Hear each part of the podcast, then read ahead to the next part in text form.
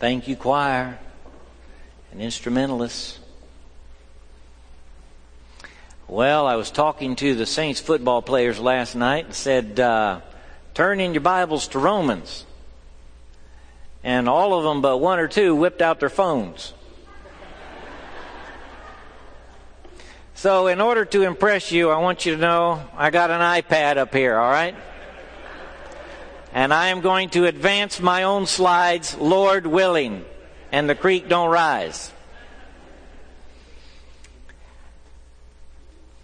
We have amazing technology and amazing struggles in the world. Things that uh, happen that you just wouldn't think could happen. And yet God is at work through it all, bringing about His purposes and His plan. And I want you to be encouraged today because God is caring for you even by your presence in this place. And it may be that you've been in a long and circuitous journey spiritually. And you are now turning your face back toward Calvary and the cross and Christ and thinking about your own commitment to Him. And if so, you are very much like the man who I am about to read about, Jacob, in Genesis 35, who had a great experience years before at a place he named Bethel. And now he intends to go back to Bethel. And in verse 1 of chapter 35, God said to Jacob, Go up to Bethel and settle there and build an altar there to the God who appeared to you when you were fleeing from your brother Esau. So Jacob said to his household and to all those who were with him, Get rid of the foreign gods you have with you. And purify yourselves and change your clothes. Then come, let us go up to Bethel. And I will build an altar to God who answered me in the day of my distress and who has been with me wherever I have gone. So they gave Jacob all the foreign gods they had and the rings in their ears and Jacob buried them under the oak at Shechem. Then they set out, and the terror of God fell on the towns all around them, so that no one pursued them.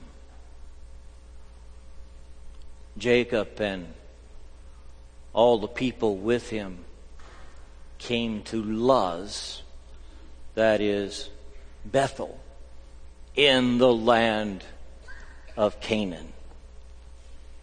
There he built an altar and called that place El Bethel because it was there that God revealed himself to him when he was fleeing from his brother.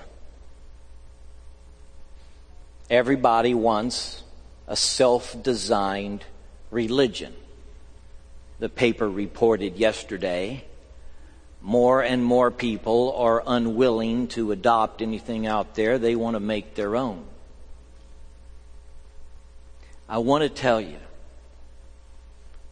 you're not smart enough or capable enough to discover God on your own. You can mark it down. You can write it on your pad or put it in your phone.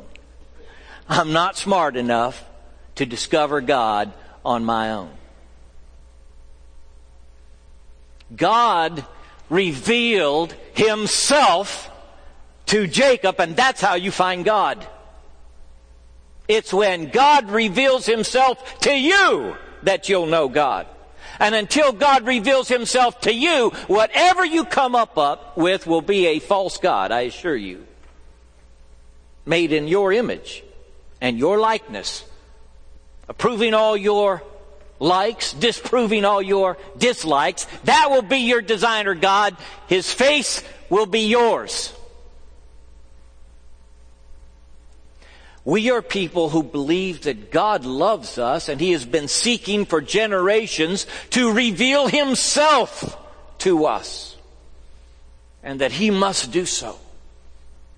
Or we cannot and will not know Him.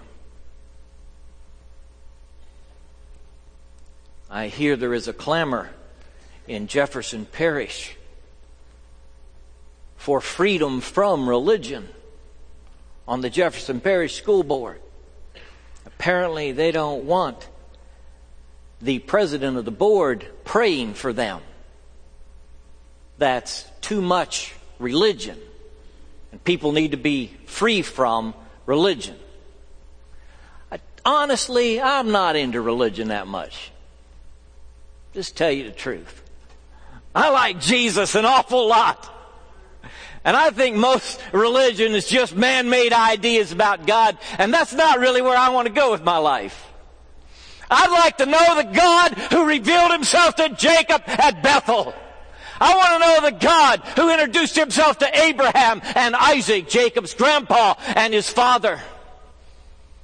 I want to know the God who's interested in His world and revealing Himself to the prophets and the kings, and who culminates His great revelation in His Son, Jesus,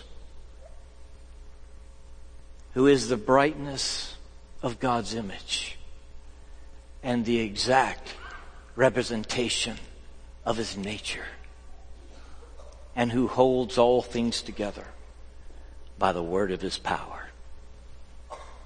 We are people who believe God has revealed himself, not just to me in my closet, but to a long history of folks whom he chose to be his vehicles, his avenues, his funnel of revelation to the rest of the world. And that's what God was up to when he said, through Abraham, all nations of the earth will be blessed. How? Because Abraham, I'm going to pour through you and your descendants the truth about who I am.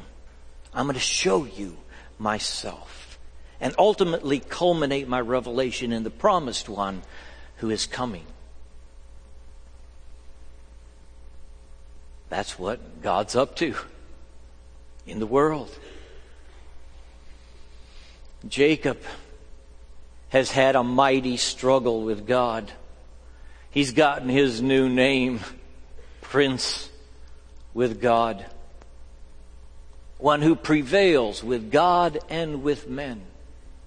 He's come out of that experience with a new boldness in his heart. And he turns his face to go back to Bethel, where God encountered him so powerfully more than 20 years ago. He does so because God says, Go back to Bethel. I want you to remember the place where God most powerfully spoke to you, where the God of heaven revealed himself to you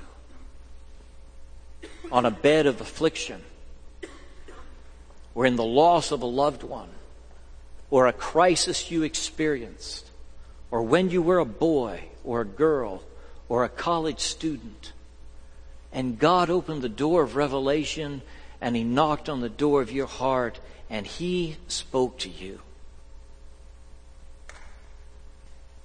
Going back to Bethel is about returning to the God who revealed Himself to you. When you called on Him in the day of your distress, He answered you. And He's never left you since.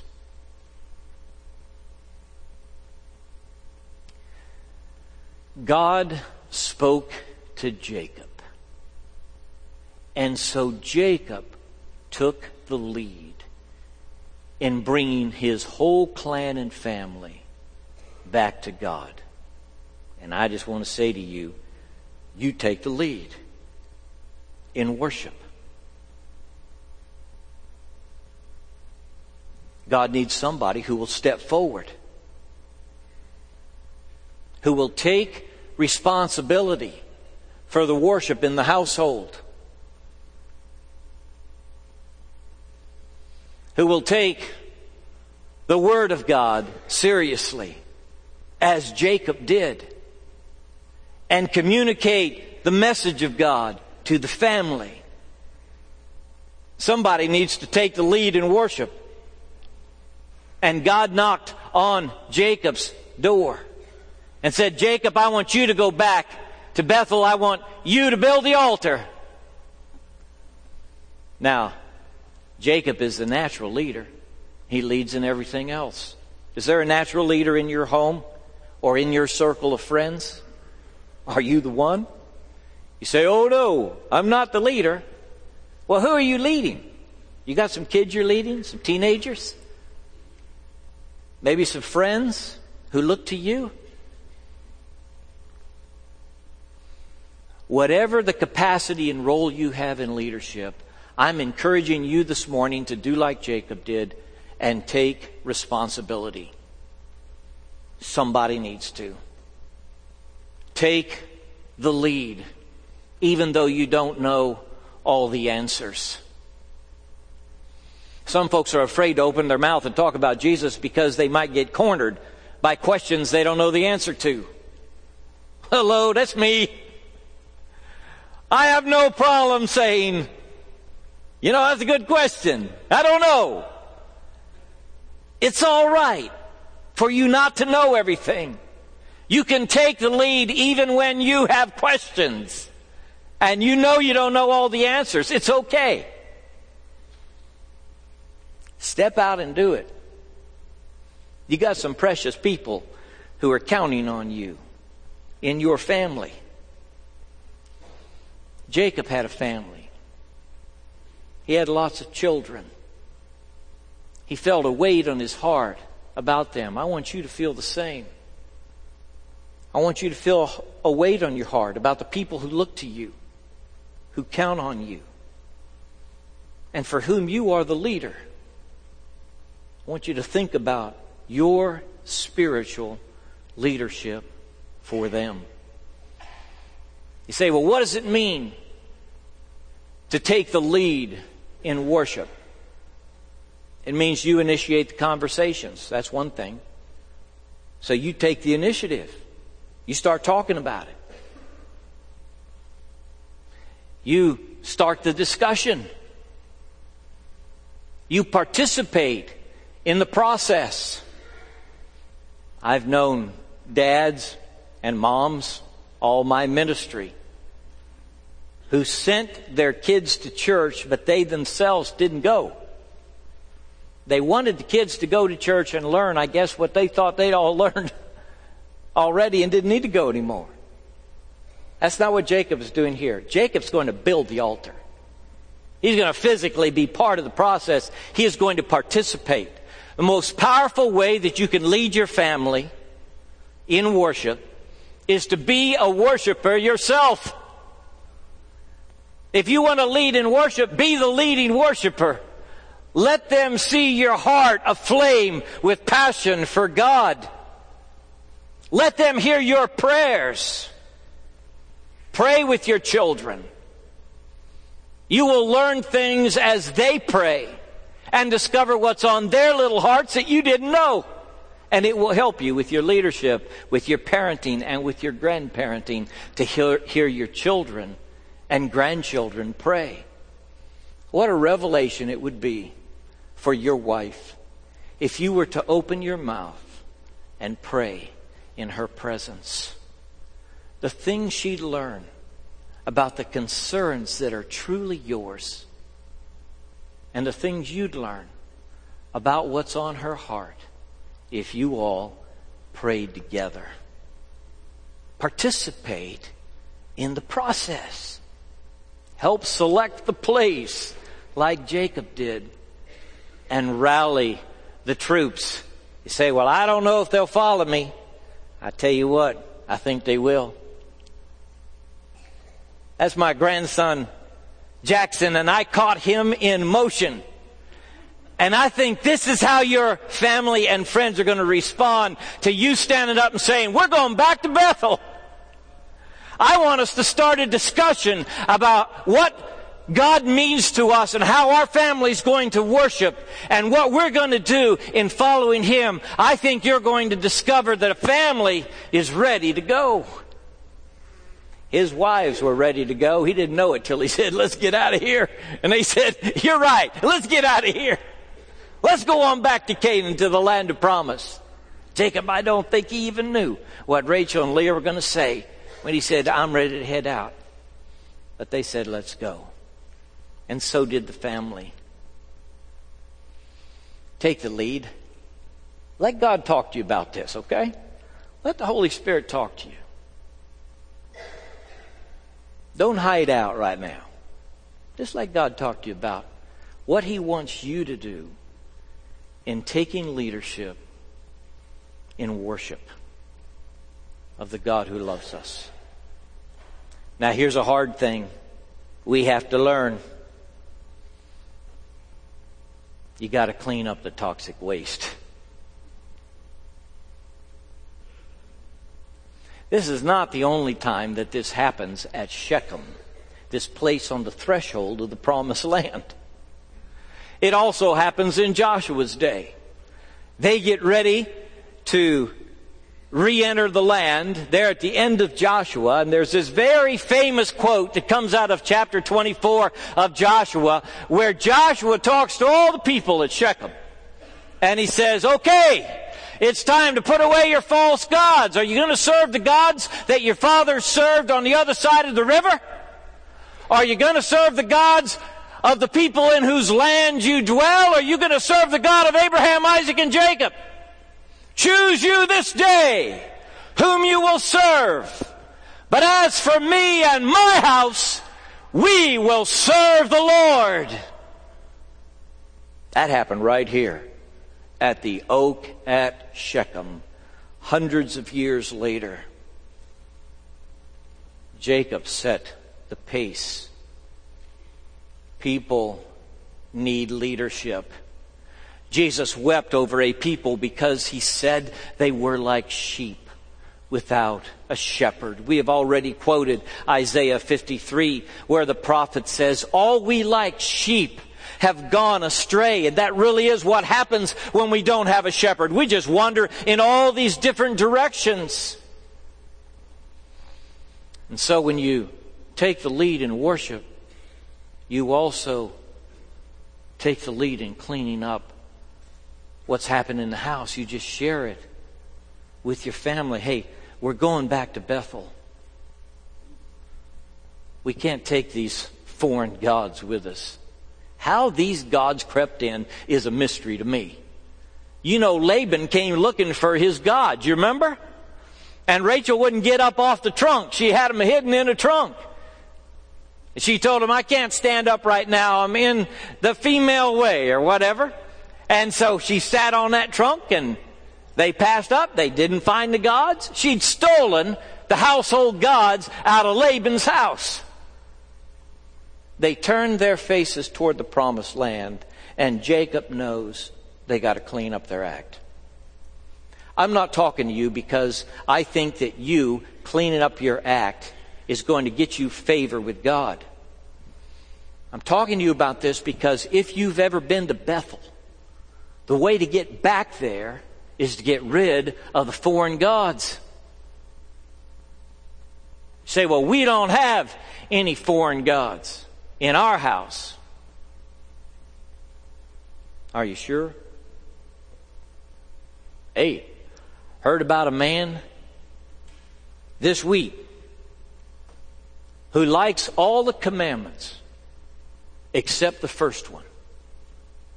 You shall have no other gods before me. He likes them all but that one. That particular command is nettlesome and worrisome to him. What's your passion in life? What are you really pouring your energies into? What, what sets your heart ablaze? What gets you standing up on tiptoe? What charges you up? You sure that's not your God? It's so easy how these things creep in. You know, you can go to a website now put together by a New York City police officer who will help you parents find out what your kids are doing, help you spy on them. You can, you can uh, check their phones, you can check their websites, you can put little webcams in their bedroom. Yes, you can. You can put GPS devices on their car so you know everywhere they are all the time. Did you know you could do this? And there's a debate going on out there among parents whether parents really ought to know what their kids are doing. This policeman will tell you how you can search your teenager's bedroom to find out if there's weapons and drugs and where you can look. I don't know. I haven't been the best dad.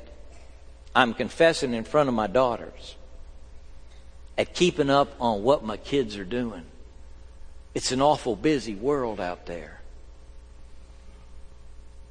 But I think if you put out the invitation as the leader of your family and you said, I want us to get back where we need to be with God, and I want us to get rid of the stuff that's keeping us from getting there.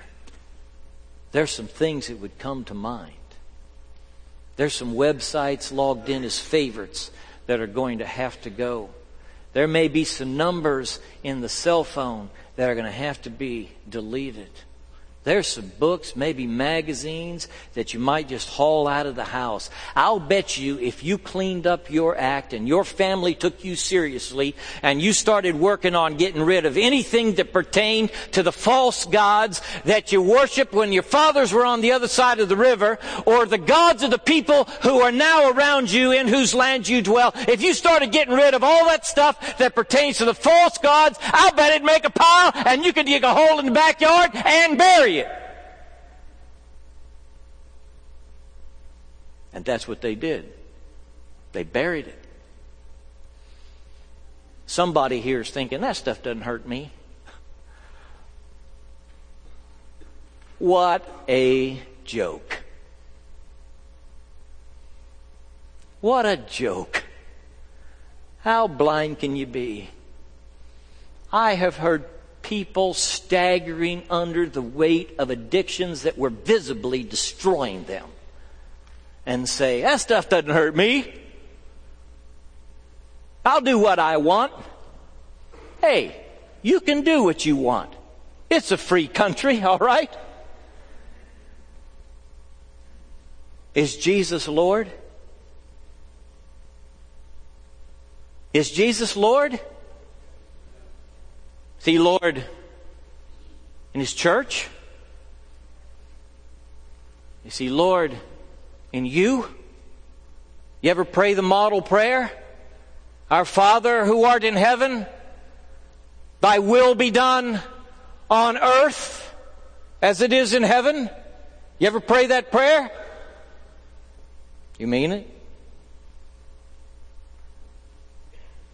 Brothers and sisters, the Church of Jesus Christ staggers through the world with sickness and weakness because we won't deal with the false gods. We love our sin too much to get rid of it, to desert it, to bury it. We're too much in love with the stuff that holds us and got its tentacles in us, and we don't want to get rid of it. It's time to choose. When you turn your face toward Bethel, whom you will serve. Who are you going to serve with your life, young person? You say, well, this stuff isn't hurting me. It's draining the life out of you. It's putting you at risk in the most important decisions of your life, which you're going to be making just in the next few years. You know when you ought to be most focused on Jesus, most committed to his cause, most sensitive to being holy and blameless before him? When you're making the decisions to shape the rest of your life. That's when. Your youth is no time to wander off into dead ends and disasters. Those troubles cast their shadow long and far over your journey. Much better for you to say Jesus is Lord and bury the stuff that fights with His Lordship in your life clean up the toxic mess and have a public ceremony of burial. That's what Jacob did. He dug a hole under the tree and he buried the stuff that his family brought him. They threw it in the hole and they turned it into a grave. That's not too dramatic for even us to do now.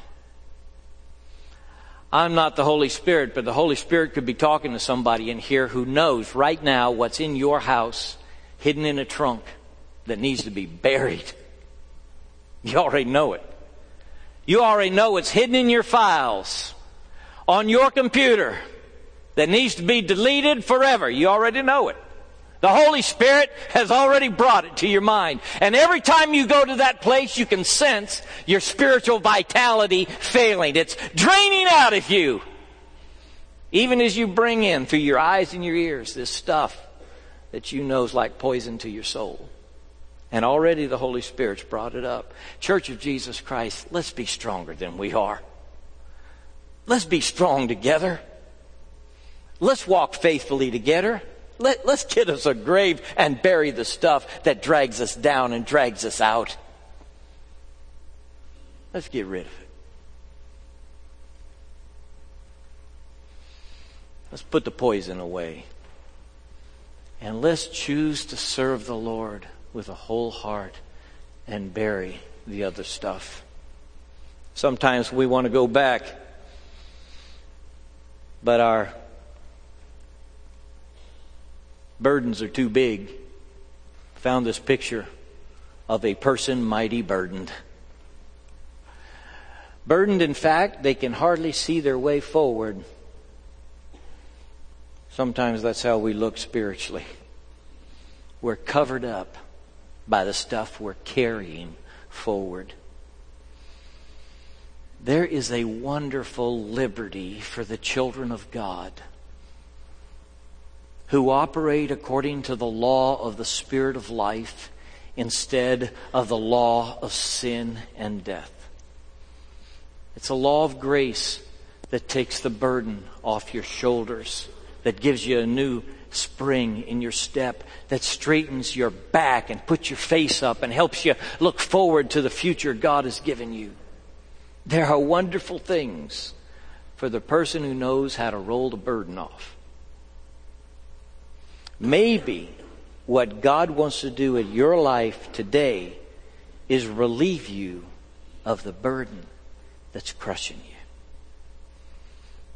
A burden of questions and despair and frustration and guilt and disappointment and resentment and bitterness and all these things being carried around in this little heart of yours. And it's a crushing weight. You feel it every day. It disturbs your sleep and troubles your current relationships because you're carrying around this junk, this stuff that Jesus died on the cross to cut loose from your life and bury in the depths of the sea.